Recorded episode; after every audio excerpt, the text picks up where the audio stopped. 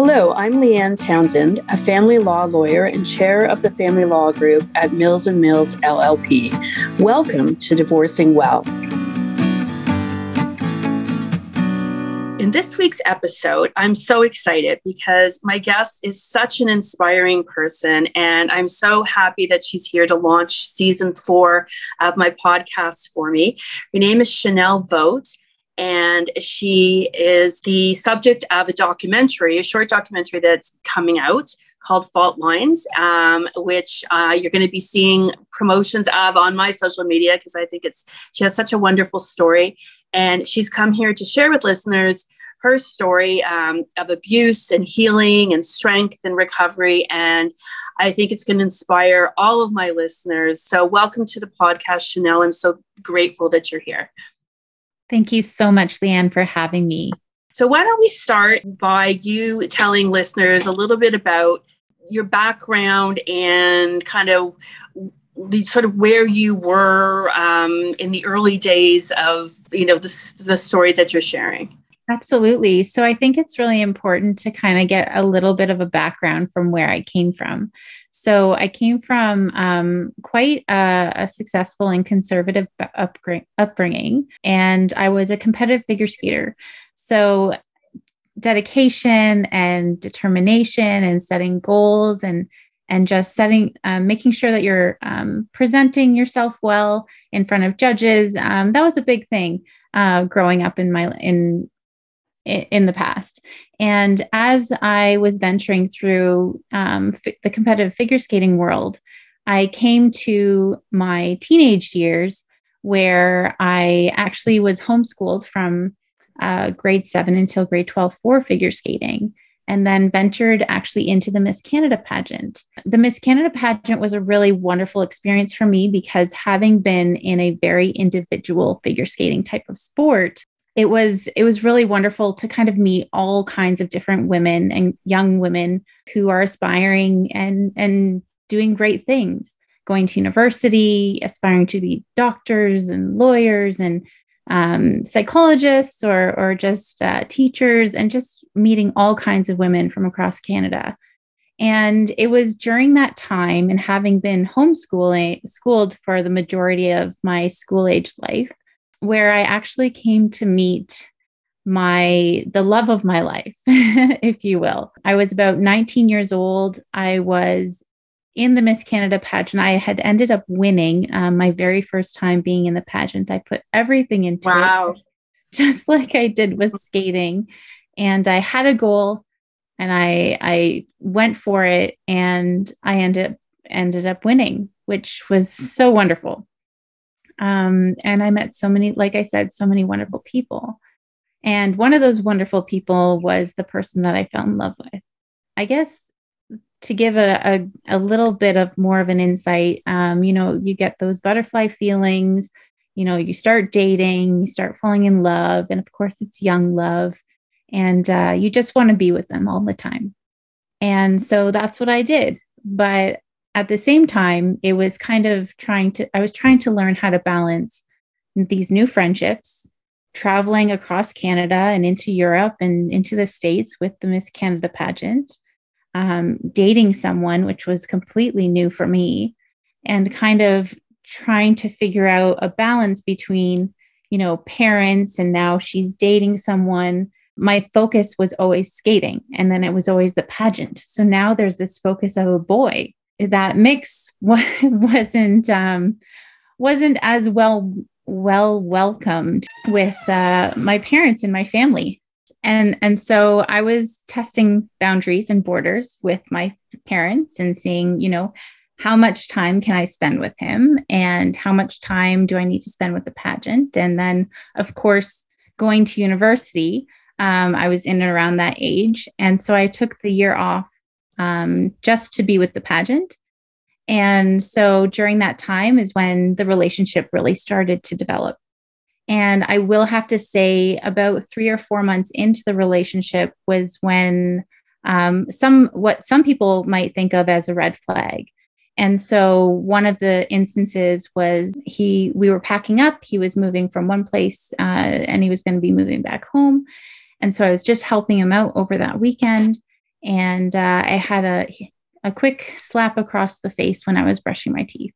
Of course, uh, he came up from behind and he gave me a hug and he said, You know what? I was just just out of character. I'm just excited. I'm moving to a new place and you're here and you know, I'm really liking you. And so tears were coming, starting to come down my face, but I wasn't quite sure how to react because I was in such shock. Yeah. So what happened was I I thought, you know what, of course he didn't mean to do that. You know, I haven't seen anything like that before. He hasn't done anything like that before. And he's telling me that he loves, like, likes me. And he's telling me that he would never do that again. And he was just jerked moment. And um, so as time went on, it didn't happen again. But over the course of time and the more time that I was spending with the pageant, he wanted to have more of my time. So again, I was trying to balance this family time, boyfriend time, pageant time. It, it, was difficult because he wanted a lot of my time. And as life kind of progressed, I was out in Europe for a month doing the Miss Globe International. So that was the main kind of like Miss Universe, but with when in the Miss Globe franchise.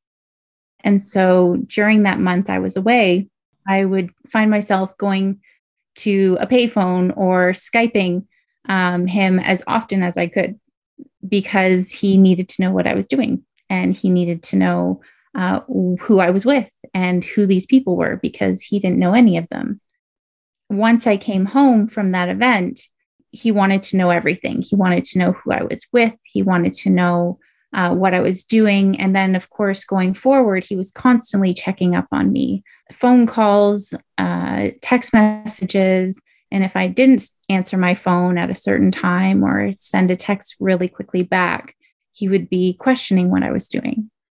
Now, did you realize that those were red flags, or were you kind of too young and naive about this stuff and, and didn't see it that way and thought he just, oh, he cares and, you know, this is kind of normal in a relationship? That's exactly what it was. I, I definitely can attest to being naive in this situation because all I wanted was for someone to love me. And this was like my first boyfriend. And I just wanted I wanted the attention and I figured, well, my parents talk all the time. So I guess this is just how a relationship is. And so the checking in, I thought it was almost like a courtesy of like, I, I want to make sure you're safe. I want to make sure you're okay. Um, I want you all the time. I know we can't have each other all the time right now. Um, so it would definitely was. It definitely was more a naive moment, and um, and and I didn't see those as red flags. Yeah. Yeah. Yeah. Did your parents have a healthy relationship? Like, were you, did you grow up in an environment where there was any abuse or was it like a, health, a reasonably, I mean, no relationship's perfect, but it was a reasonably healthy relationship? Yeah. And, and yeah. that's, that's the other thing that I find having this platform um, is is that I did grow up in a very loving and supportive home actually this is a great segue to going into the next uh, the next portion of my story because my parents um, you know of course everyone has parents who argue i mean that's part of life um, but at the same time you know my parents were those ones that sat down in their house for like their house coat the bottle of wine a board of cheese and like watched the news and like we came down and like said our good nights and everyone gave hugs and kisses and we went off to bed and so, like, that was the kind of culture that was in our home. So, for someone to be maybe testing me in terms of my boundaries and what I will expect or what I'm supposed to be giving to them was very out of the blue. So, I had this role model of parenting. However, there are a lot of things that our parents don't share with us and i think that it was a good thing that they didn't share you know their little spews because the following year um, I ended, my dad ended up leaving my mom. And I took that really hard because my dad was like the biggest cheerleader for me with when I was in skating. And, and so there was a point in my life where I had gone and lived with um, my ex and his family for a couple months, a situation that had happened because I told my sister that um, he had he had hit me. So it wasn't that first hit that I had mentioned. It was another one closer to Christmas. And so I had confided in my sister. My sister went to my parents. My parents went to the police. And then, of course, I got called. I was with my boyfriend at the time. We got called to go to the police station, and I, I denied everything. And that evening, I was so upset with my parents because I said, You know, you don't understand. This is going to ruin my relationship. He's never going to want to be with me. And at the end of the night, I ended up saying, like, I'm just going to pack and leave. So I ended up, you know, packing up my stuff and I pleaded with my mom to say, like, can you just take me, drop me off? And of course, it was very difficult for her. And then when you watch the documentary, um, you get a little bit more in- information about about what happened in that situation. But I had ended up living with them for about three months, and then I ended up calling my my dad one day on a, on private for my dad to call me back because the deal was if I moved back in with him, if I moved in with him, all social media was gone, all phone contacts were gone. The only thing that I had, and my number would change, the only thing I had was between him, myself, and his family. So, in other words, like who made that? Who said that was the deal? Him that or was, your family? No, that was his deal. Those were his terms. That Those you, were his you terms. can move in with him if you do that. Exactly. That, wow. And, Because- and and at the time, like, you know, did you? What did you think of that? Like, did you think that was okay, or you were just so in love and naive, and you didn't? You just thought that you know this is, I guess, what has to be done because of what my family did, even though they were, you know, understandably trying to protect you. Yeah, exactly. So I felt like my parents stepped way over. Um, Yeah. That it shouldn't have. It, if anything, it should have been me going to the police about that. It it wasn't their position. It wasn't their. But uh, yes, looking back, absolutely, they were trying to protect me. And so for me, it was like, we need to make this right. And if he's telling me this is how I have to prove to him that he's number one, Right. um, maybe in time he'll calm down and maybe in time I can reconnect with my family. So after about three and a half months, I ended up calling my dad on private, told him to call the house back on private um, because I figured if any if he found out that my parent that I was communicating with my parents, it would just be terrible. Because now I was his mom and his sisters actually were back home because one of his sisters were getting married. Um, so we had the house to ourselves, which meant that there was a lot more abuse that ended up escalating. So there became a time where I thought I need to escape. Uh, reached out to my parents, and after about two weeks, um, we finally got out. And I didn't know until later, but my parents had actually had a former FBI investigator um, helping with this escape Wow. yeah it was it was pretty intense after a couple weeks when i finally did leave i sent him a email a couple of weeks later just saying i'm sorry that i left but i had to do this. And at the time he was going to school to be a police officer. And so his professor said well now that you've been involved with the police even though no charges were pressed you should probably go and put a complaint. So he had this complaint about the police officers in terms of whatever they did was wrong. And of course, I was a part of that investigation because my parents were there and they asked me questions. So he's like, if you, that's fine if you want to leave, whatever. But if you want to continue to make things right, then you need to come down and at least be a part of this investigation. And of course, I came down, and then you're just wrapped up in a relationship all over again. And the cycle Yeah. just continues. And so it was that summer that my dad ended up leaving my mom um, for other issue, other other things that are more personal to them. But it definitely played a big factor because at this point, I was trying to make our relationship a little bit more healthy in terms of just going up to see him on like a Friday or a Saturday, um, making sure I was home with my parents and my family, and then pursuing my education and going to university that following September. As that happened and began to unfold, I ended up getting into uh, three different uh, universities. I got into U of T, I got into Glendon, and I got into uh, Ottawa. And so, of course, I thought, well, if my parents don't really like him, and if this relationship isn't going to work, I might as well go to Ottawa because it's farther away. I also got a, a full scholarship. And uh, I thought, you know, if this relationship is going to work, it's going to work with me long, like a long way away. So that those were my intentions going to the university that I chose. And so I came back every weekend to continue the relationship with him. And of course, being so far away and only seeing him um, every other week or so, he had decided, and his mom had decided, well, if you're going to be staying over now that we're home, you guys really should get married because in all our culture, that's that's what you do. So um, during that time, we sourced out different uh, different temples that would marry us, um, and that's what we did. And then, of course, after that, it was around Christmas time, and he's like, "Well, I don't really like you being in." Um, that far away. So, and now that we're married, maybe we can start a family. So at this point, I was 21 years old and going to school. And it was just, it was just one thing after another. And I thought, well, if this is what he wants and my parents' marriage didn't work out, maybe I can make this work.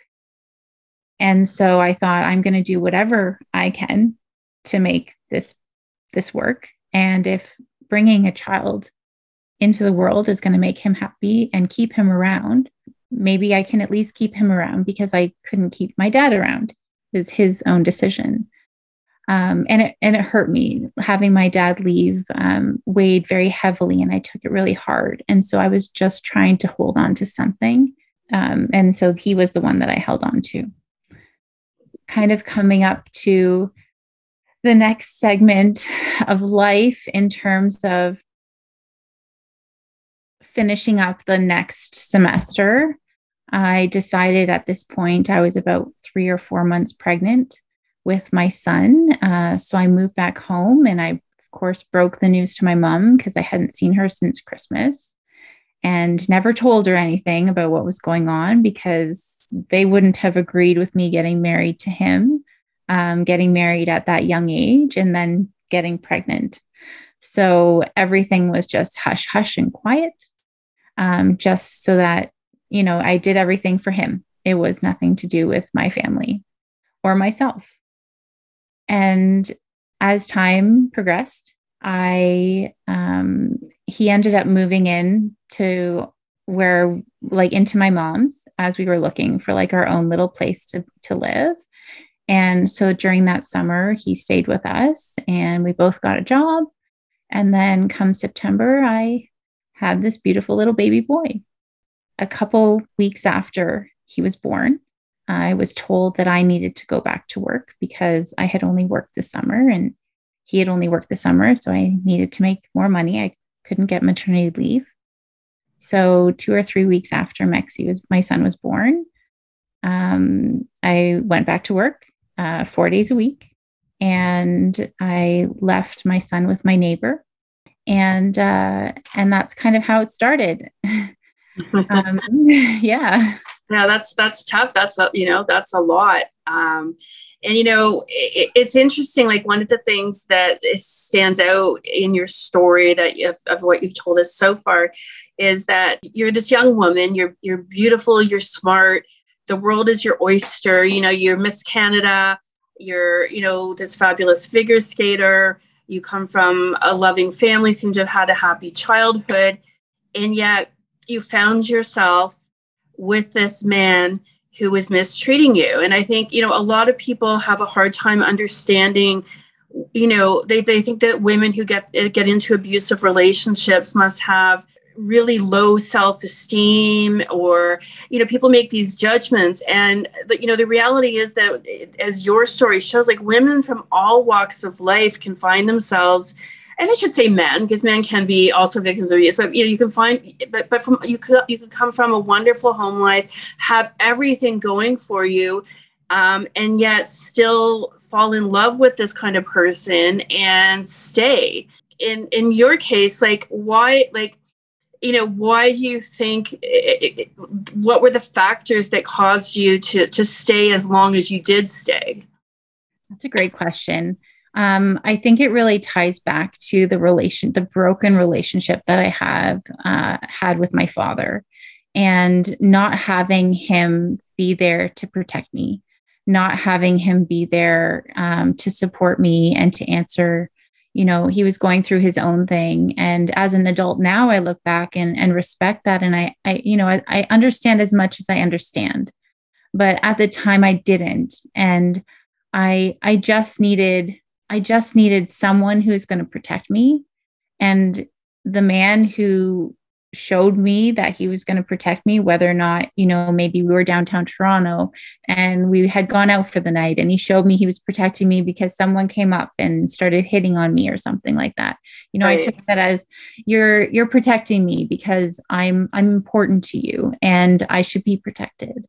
And so those little gestures and of course other ones too along the way that that showed me that you know my dad right now isn't answering or reaching out to me but he is. Yeah. And so that's kind of where i kept and i'm not blaming my dad at all. No no. It was just how how i was perceiving life at that time and yeah. who i was clinging on to. Well yeah and you were very young. I mean you're you're super young and you've got a baby now you know, it, it's understandable you're clinging to what seems like the security for you and for your child because you now have to think about a child, not just yourself. So, um, you know, where you left off, you're you're in the situation, you're working, um, didn't get a maternity leave, um, and so kind of what happened from there. Right. So the next thing that happened after that was um, I was starting to because we were now living in our own place he had a baby. Um, there were certain woman rule like woman woman roles that i had to perform and he had his male roles. And he told me right off the bat that um, you know i'm up here and raising his hand to like the head level and you're down here raising like under the shoulder level. Yeah. and so for me i thought well now I'm married and now I have his child. So I need to respect his rules. Was and he working as a police officer? Did that ever happen? It never ended up happening. That's a great question. No, he never ended up pursuing that. Um, I know that through family court, it was an or like criminal court, the different things that we ended up going through. It came out like I, I ruined his life because I went to the police. Um, but I mean, at the end of the day, uh, it, it's it's interesting to see, you know, what someone might study, um, and then it, I'm just really glad that he he isn't a police officer. I can tell you that much.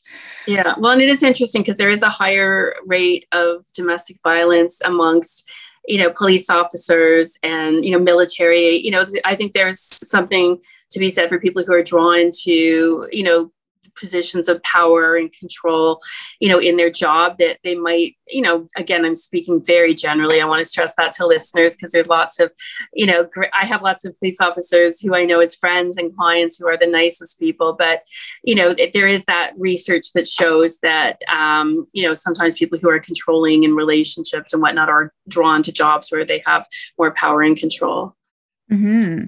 Yes, absolutely. And um, I, I, think it just attests to the authoritarian, like the thor- the authority that they yeah. like to have in their life. And yeah, it is really interesting. With that thought, um, that control continued. And as the months progressed and we were now living on our own, uh, we were subleasing. So we had uh, tenants in the bottom. And uh, there more more abuse uh, was happening, more um, the cycle was continuing to escalate. And I think that's really important for people to know is that this cycle is is really very vicious because you'll have a couple days, even a couple months, or even a couple weeks where things are like almost like that honeymoon effect, where they're loving and they're caring and and uh, they're taking care of you and things are fun and you giggle you go out for movie dates you do those fun things but then it comes time where you know he might come home from work and he's tired i'm tired too and for me i just was so used to this cycle that i just kept quiet because i knew that if i spoke up or said anything even even if i thought it through a hundred million times that i was saying it the right way it would be that one that 1% chance that I didn't say it the right way and and I there would be repercussions. I I mean I could go through some of the abuse that happened but I also don't want it to be triggering to other people. Um, so to respect that I'll just kind of skip to like one of the last the last ones. Um, and this is the one that kind of the abuse was kind it was escalating so quickly where it was now happening on a weekly basis and I was fortunate enough to have an out. So my out was work. And I was working the four days a week still. And at this point, we, I'd say we were four or five, I guess maybe seven or eight months in. And now I'm pregnant with my second child. And I was um, going to work. And during one of my days off, uh, my son was starting to teeth and all of us mothers know that that could be a when you're pregnant with another one too yeah, a lot doing housework uh, you know working, working exactly. There's a lot of factors going on.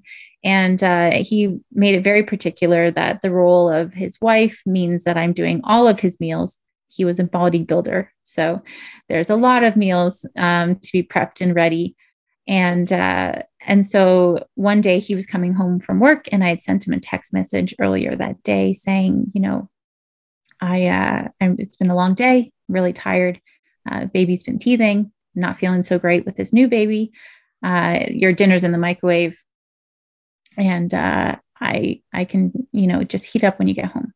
So long story short, uh, by the time he did get home, that message didn't mean anything and uh, the duties of a wife was you know massage my feet and for the very first time in all of the relationship since the beginning at least i stood up for myself and i said i, I don't think that you're respecting me um, it's been a long day for me too and essentially uh, the last that the last uh, form of abuse was him going to punch me um, I raised my hands. He grabbed my hand and punched down on one of my, my left arm. Uh, and then he went to go and punch my face, and I covered my face with both my hands. Um, at that point, I realized that this was, um, it wasn't the worst of the abuse, but having a child uh, lying in bed uh, next to you and knowing that you're pregnant and someone is beating you up, it really kind of puts you into a perspective of, okay, let's be quiet again. Um, but I'm not sure how much I longer I can take this.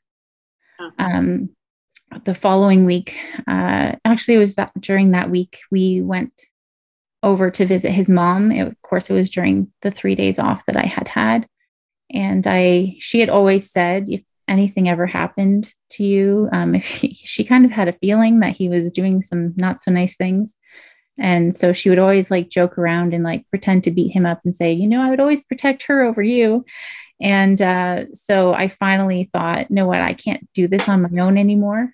Um, so I confided in her and his sister, and they literally said, do your womanly things and just be quiet. Wow. And, and he'll get over it like he gets over it all the time.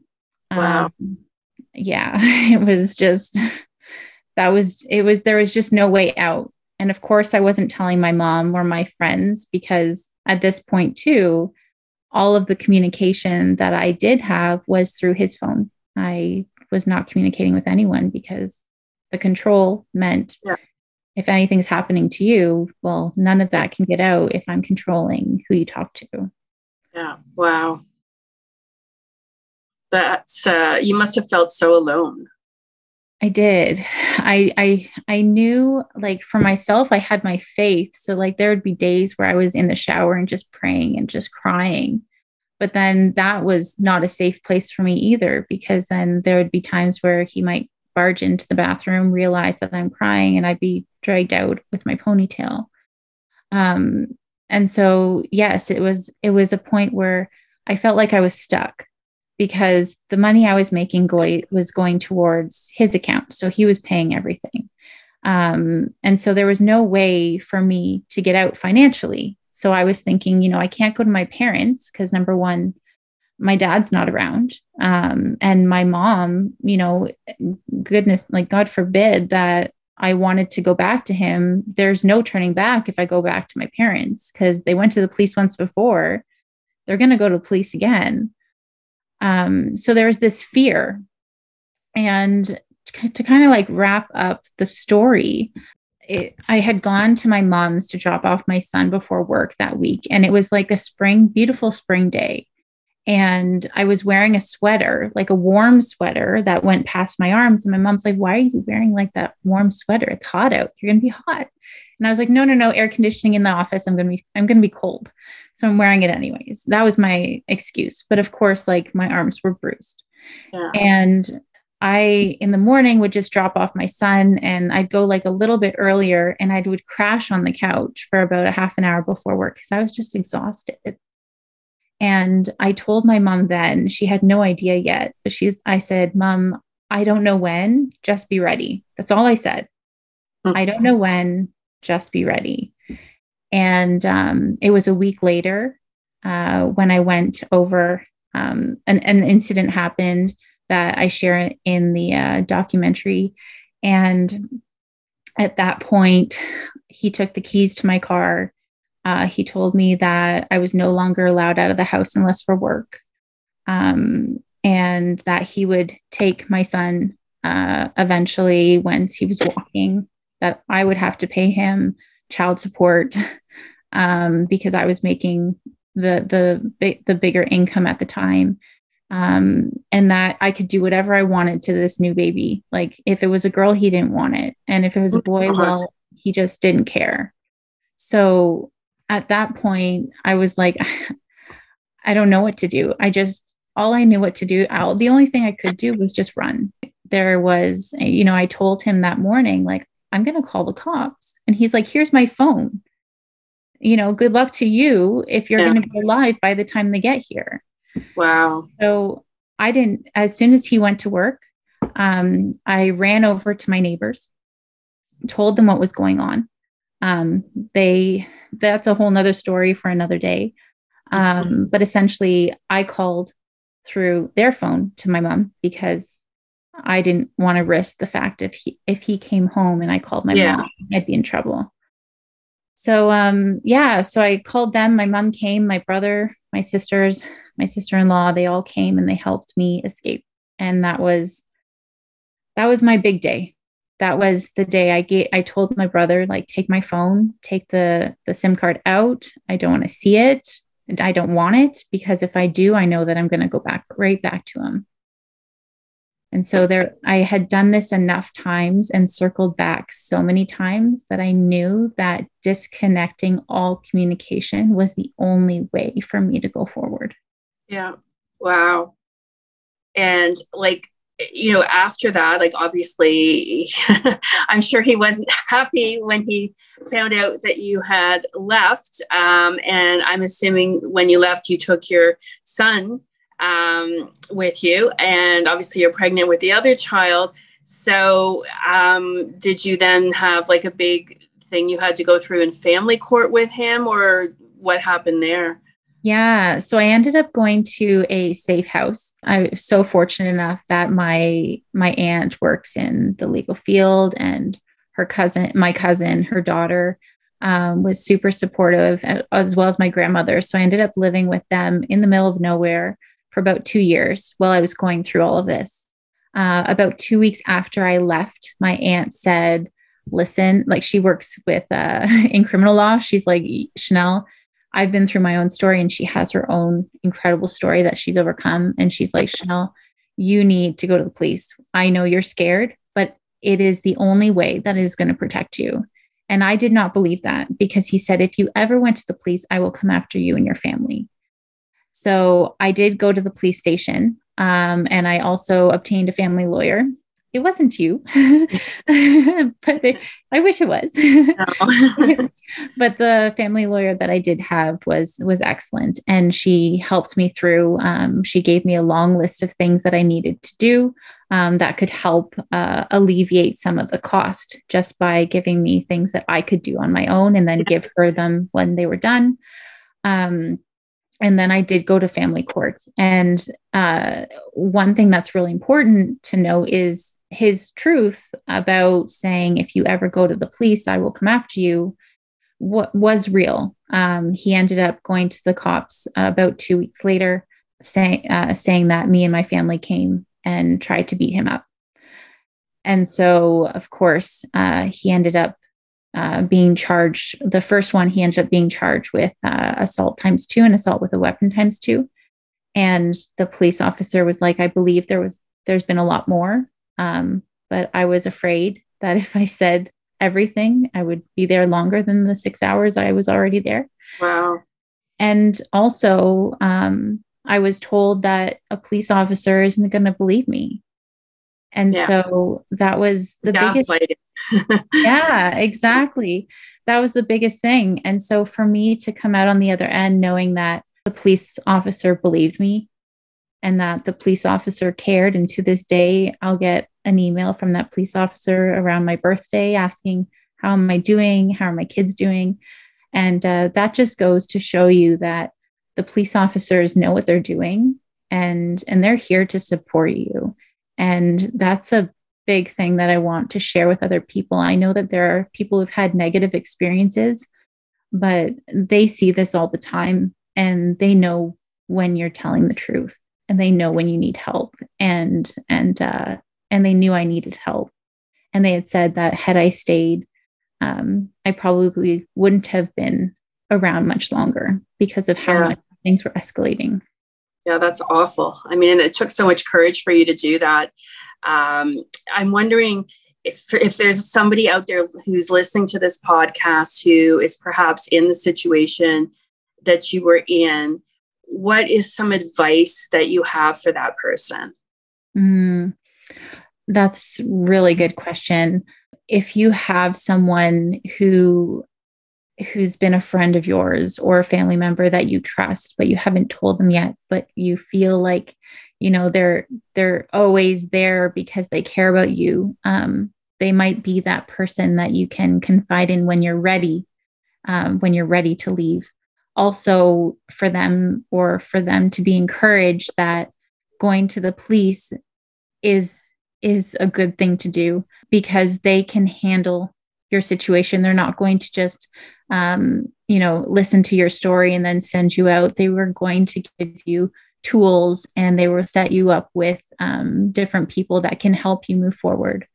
Also, women shelters. There are many women shelters that I have been able to start communicating with because I want to be connected with them um, because they provide a wealth of knowledge, not only just um, support, but they also find you a home that can be safe. And I think that's really important when you're coming out um, of a situation like this is to find a safe space. And if you don't have a family member or a friend who can help that, help you with that, then it's really important that you let the police officer know, or maybe people are starting to communicate with a family member and making a plan. Um, I think it's really important for me, I didn't have a plan. It kind of just happened. And, um, but I think that if they're listening to this and they have an idea that this is like they they do want to leave and that this is the time that they connect with these kind of people so that they can make a plan and they can make it safe and and they can come out on the other end. I know we uh, chatted just briefly about this before we started um, our interview, and I was mentioning because it's currently in the news the whole Johnny Depp Amber Heard, um, the defamation case, and you know, there's people now saying that there's a they're concerned that maybe victims of domestic violence won't come forward because of uh, how this case was decided. And as you know, someone who clearly is a victim of, and I don't like the word victim, but survivor, I guess is better, of domestic violence. What are your thoughts on that? Do you think it will it, that case will have any impact, good, bad, neutral? I think that there, I mean, I, I think that there is a strong reason why, like, if people are seeing this in Hollywood, if people are viewing this as people that they looked up to, as as something to, to take away with them to really think about. Um, but I think I think the reason why, for me, looking at that is unfortunate because whether or not you're on one side or the other, at the end of the day, a trial is is going to get the worst out of everyone right? And yeah. and i think that's really important to remember. And to also remember that you are the best person that knows your side of the story. There's always going to be two sides of the story. But if you are honest and you are um, upfront um, and you go if you're going to get help say to um, with a lawyer or a police officer just knowing your story and knowing that um, you want to go forward with something that's important to you. Um, and if that's your goal, then go and do it. Because at the end of the day, yes, if it goes to trial, the judge is going to have an opportunity to judge which way it goes. But at least you've said what you've needed to say. And I think at the end of the day, that's really important. I agree, and it's interesting because that's what I, um, you know, tell clients. And when I used to be a crown attorney, when I was dealing with victims of domestic violence, is I would say like, don't look to the court process or the justice system to validate your feelings or your experience or your story because you can't be guaranteed uh, of the result. You, you, you, could be telling the truth, uh, but you don't have control over what that result will be. Um, but if it helps you to, you know, share your story and, you know, on some level be holding the abuser accountable, then you know you can't you are accomplishing that by sharing. And and I do think you know it, it is important for people to have the courage to step forward and as you like you did in your case and and press charges so that these people these abusers don't get you know away with it. And um, like obviously in the amber heard johnny depp case no one ended up being it wasn't a criminal case. It had to do with defamation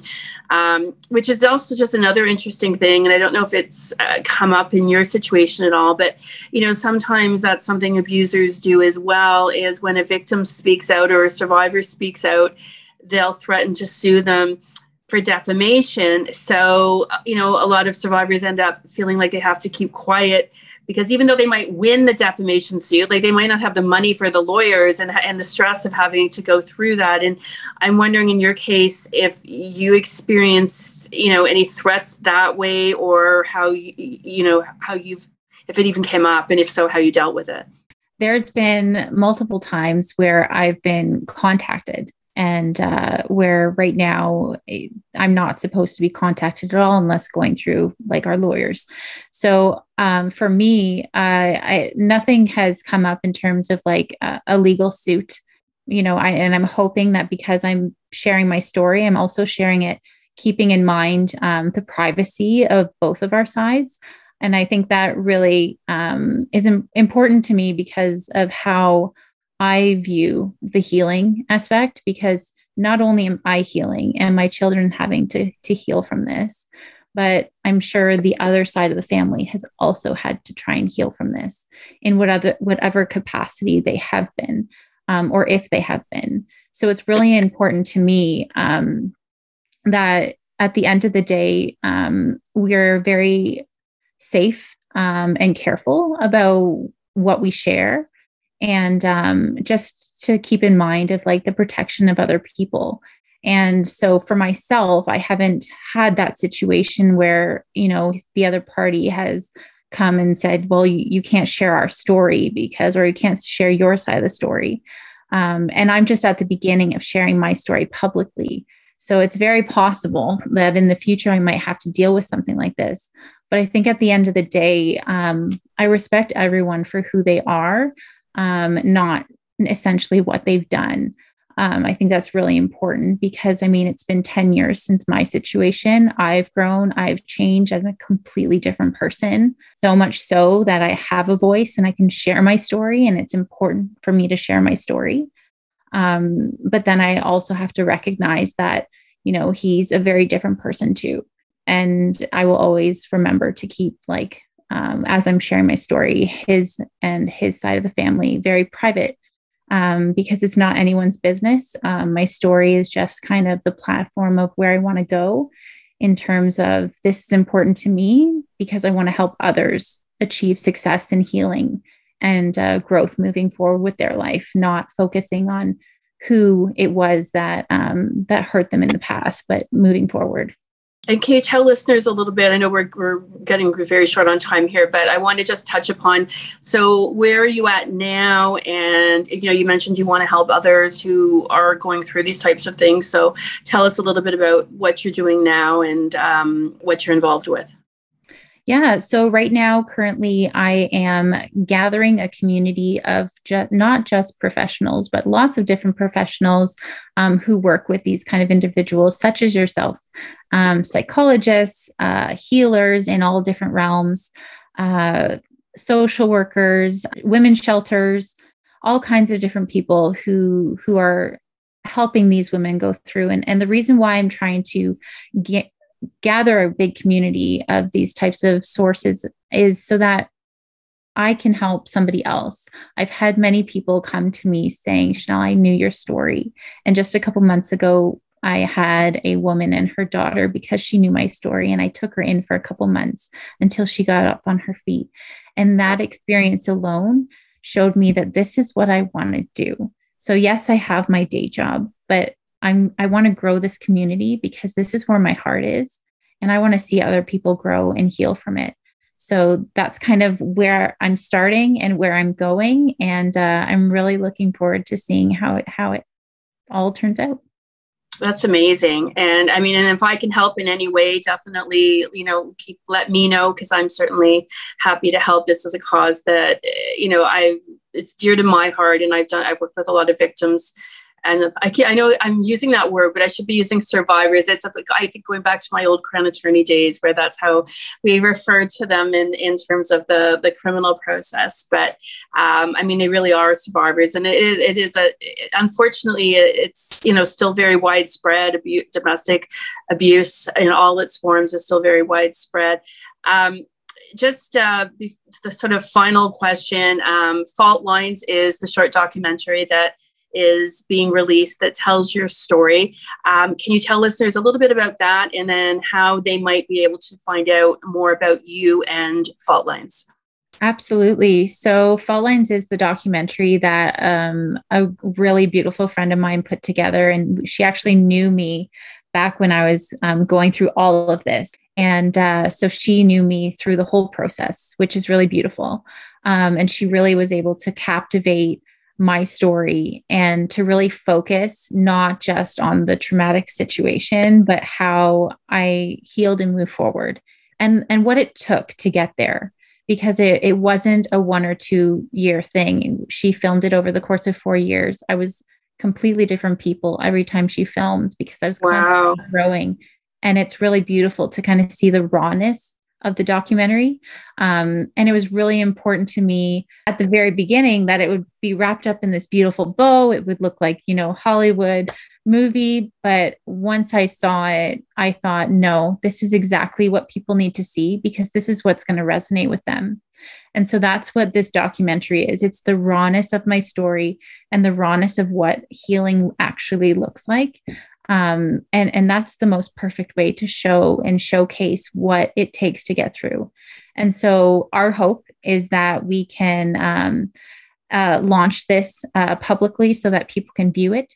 And uh, and we are hoping to have some tours in in the coming months to uh, sit down with people um, universities and having panels and something that you and I can discuss after too, because we think that I think that you'd be a, a beautiful knowledge on the stage to be able to be a part of that panel and to answer some questions that people have. I'd love that, definitely. Well, thank you uh, so much for joining me today, Chanel. Um, I really appreciate you sharing your story. You are so inspirational. And I think just by sharing, you're going to help so many, so many women, let alone all the other stuff you're doing to help as well. So um, thank you so much. Thank you so much for having me. And thank you to my listeners as well. Please like, subscribe, and join me here again next week on Divorcing Well. Hi, my name is Janet Finaki, and I'm the host of the Resilient People podcast. I interview regular people from around the world who've experienced something major in their lives, bounced back, and found a purpose in helping others be resilient too. They're folks like you and me, and their stories are totally relatable, extraordinary, and inspiring. I had no idea what I could do until I did it. But it's the motivation of doing for other people that you know need support, need help, that you're able to really push and dig and find what you can do. Have an open discussion and not write us off and allow us to actually talk about our disability. Like, don't assume my limits mm-hmm. for me.